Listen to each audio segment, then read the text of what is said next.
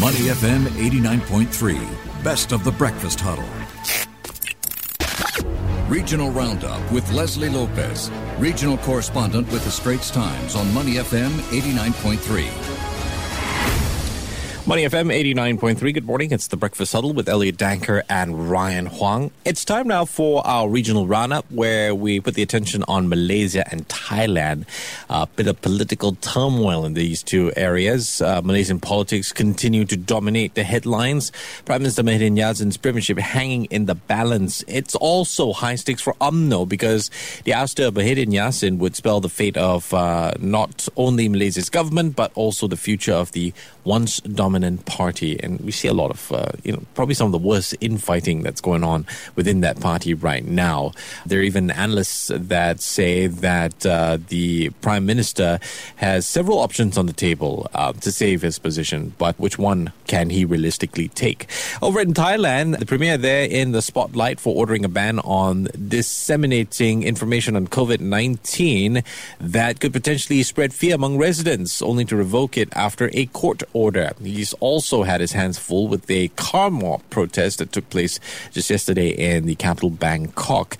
Thousands of Thai anti government protesters drove a convoy of cars and motorcycles through the city amid uh, rising anger over the handling of the coronavirus pandemic by the administration. Let's uh, dive into those two stories with Leslie Lopez, regional correspondent for the Straits Times. Leslie, good morning. Good morning, Elliot. Uh, thanks for helping us out with this. Sorry.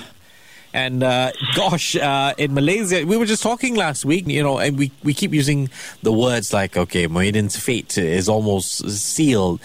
But then it seems that he's bought himself a little bit of time, claiming that he's still got a majority in parliament. Although it seems that it feels like it's the opposite. Uh, so, you know, there was also this case of UMNO making public signed letters withdrawing support for the Premier uh, that was sent to the palace last week. I mean, how important were those letters, but why is Muhyiddin still in power? Well, you know, he's managed to dodge several bullets. But, you know, as the days go by, the walls appear to be closing in. Talking about the letters, UMNO uh, has reported 14 letters were sent to the king, basically stating that they have withdrawn their support for both Muhyiddin and the Perikatan National Coalition government.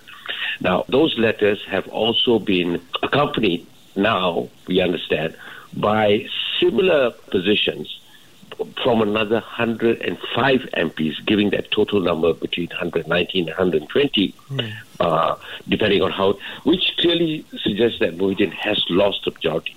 Question now is what happens when he has, or should he have his weekly audience with the king before cabinet meeting? It's going to be quite a drama-filled day today because we understand that you know senior leaders from the coalition part, partners of the Perikatan National Party will be descending in Kuala Lumpur today, if they haven't already, for meetings with Muhyiddin. Uh, but these meetings are set to take place later in the afternoon. But you know, between then and now, a lot can happen. Wait, wait, and the, the crucial thing will be the king. Okay, wait, wait, wait. Hang on, hang on.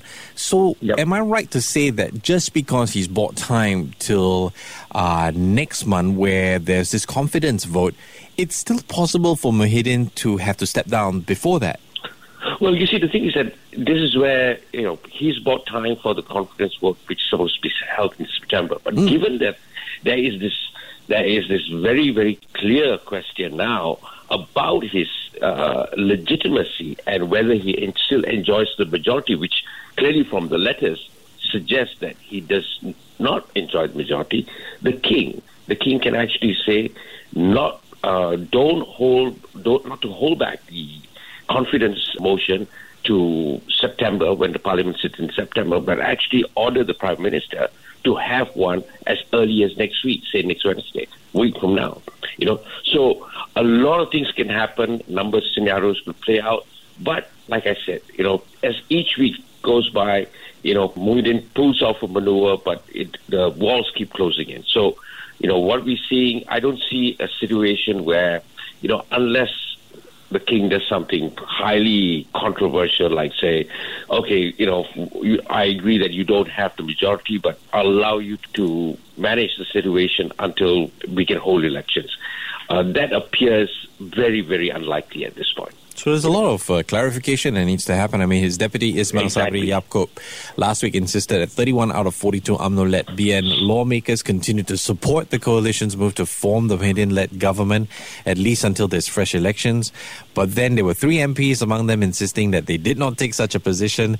Uh, Leslie, I hate to ask you an impossible question, but what can Muhyiddin do to gain that confidence? I mean, it sounds like an impossible task right now. Well, at this point in time, it is, you know, because, you know, this it is clearly a numbers game, and the math doesn't add up for him at this point.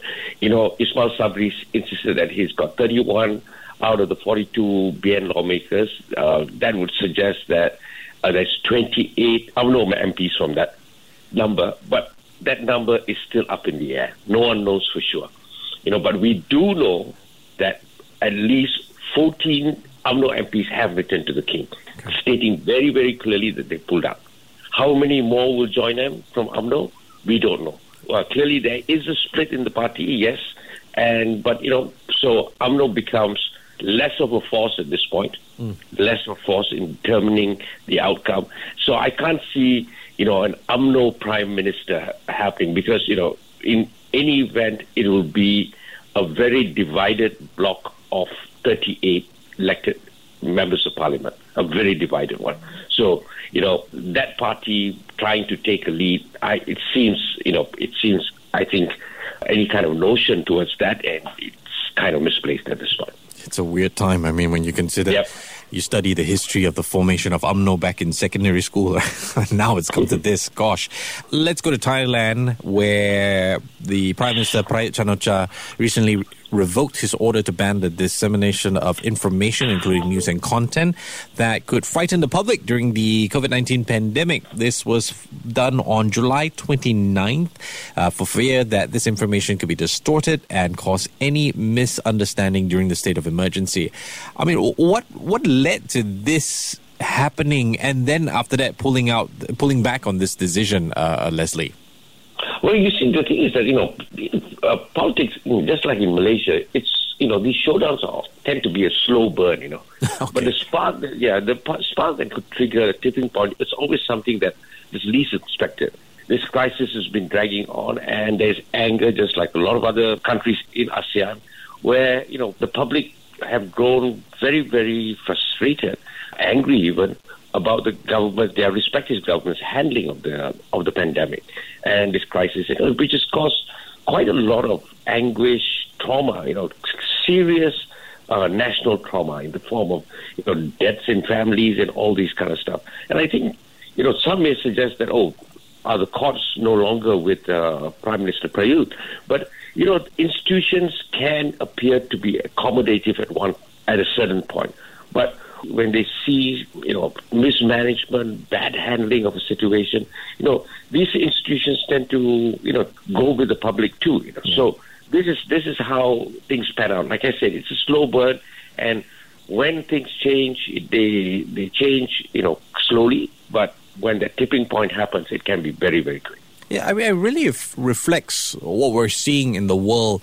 I mean, when you look at the Western countries, uh, especially in Europe, a lot of them have been uh, sort of demonstrating and rioting against certain measures, certain mandatory measures. And now in Asia, it's really more about the frustration. Malaysia, Thailand, where how governments are handling COVID 19. I mean, this, this car mob rally that took place yesterday is probably the least PM Prayut's concerns right now.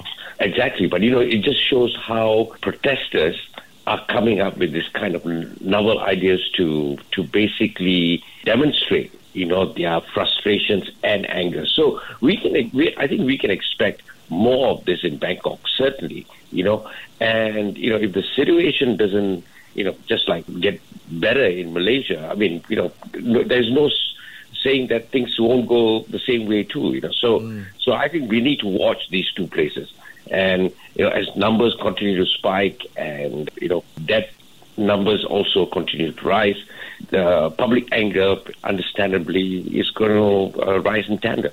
Does it put pressure on his position as PM? For sure. I mean, you know, all of this puts pressure on any, or would press, put pressure on any leader, and we're seeing it. You know, we're seeing that. Gosh, we've been speaking with uh, Leslie Lopez, regional correspondent for the Straits Times. Leslie, as always, appreciate your time. Take care and stay safe. Thank you. To listen to more great interviews, download our podcasts at moneyfm893.sg or download our audio app. That's A W E D I O. Available on Google Play or the App Store.